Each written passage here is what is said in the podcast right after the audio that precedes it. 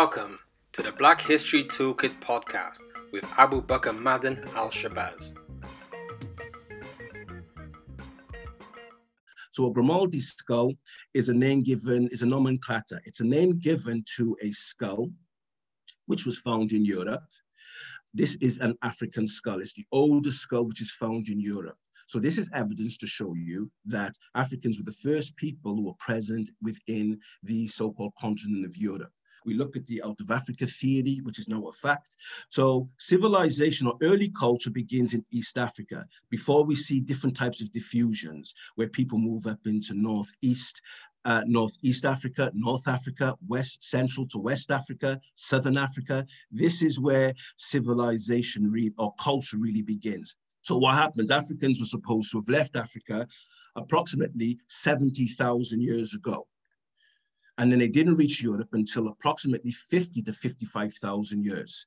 Australians, the dark-skinned Australians, they were there for approximately about sixty thousand years now. So it took almost ten thousand years for them to beachcomb into Australia. So the planet at that time was really, really dark. There was no white people at all.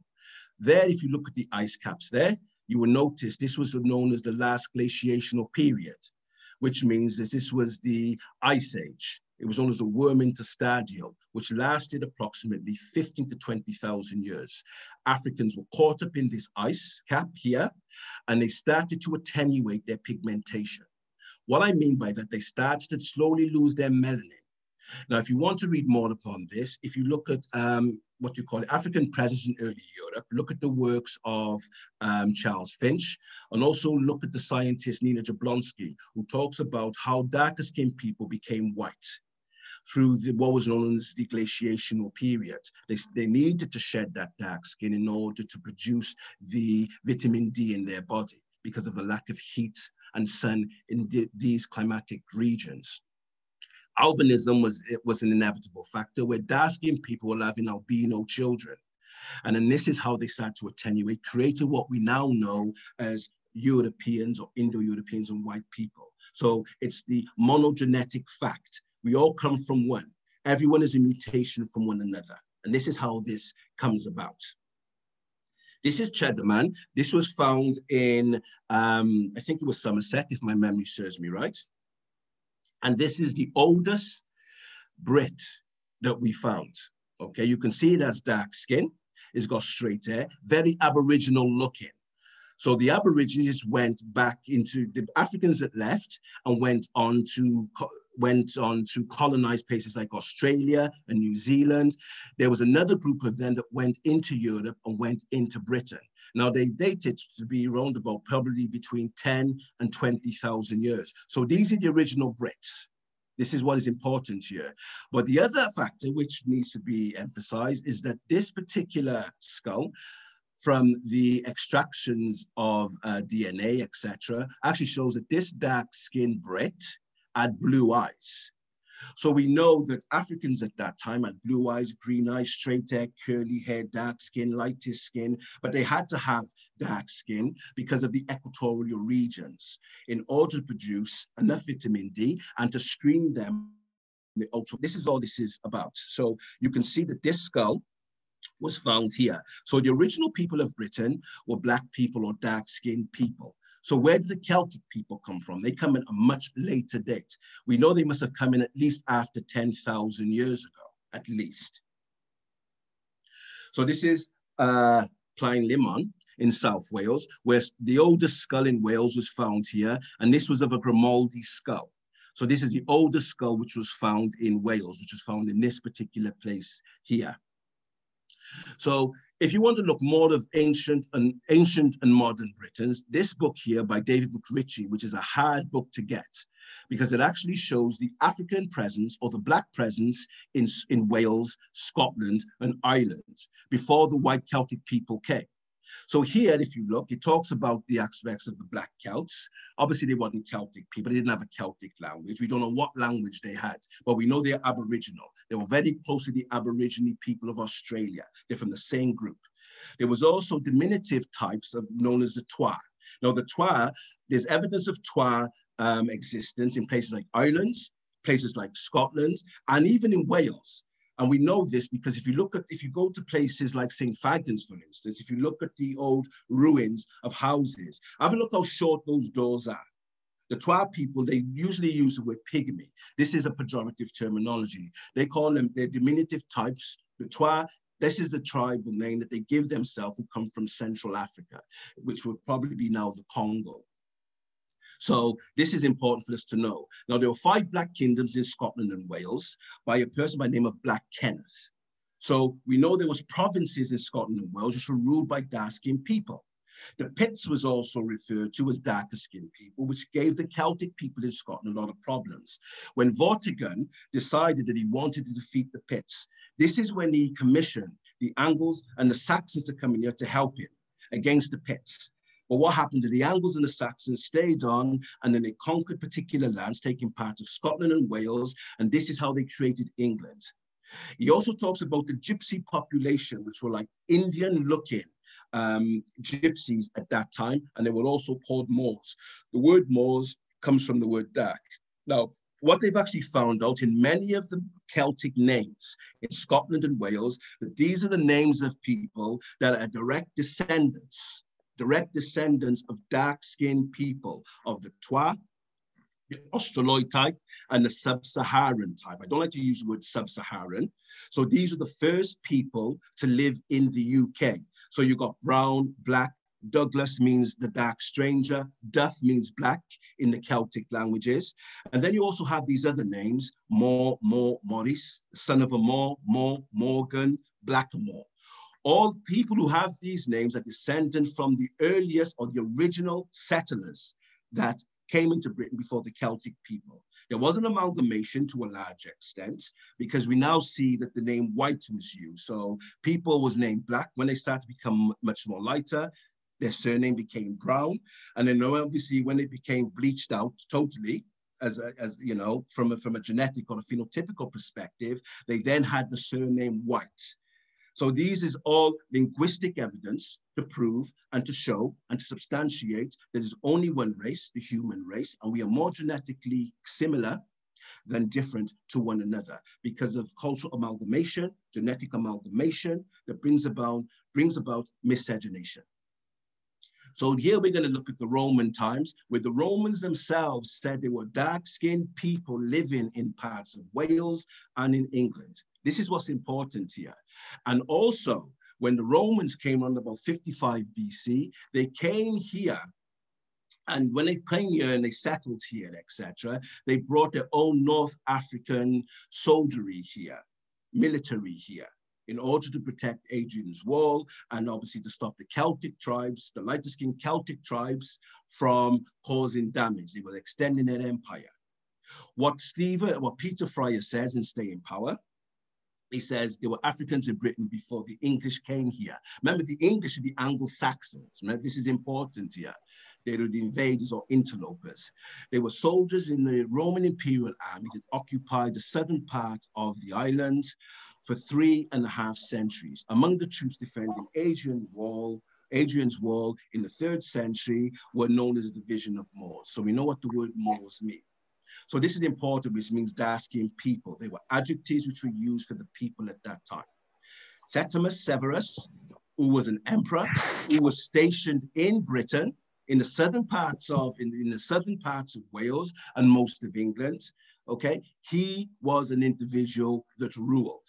Okay, and he tried to maintain control, authority, hegemony of Britain during his time. Now, he was a Libyan, so there was a massive Libyan contingent which was brought to Britain.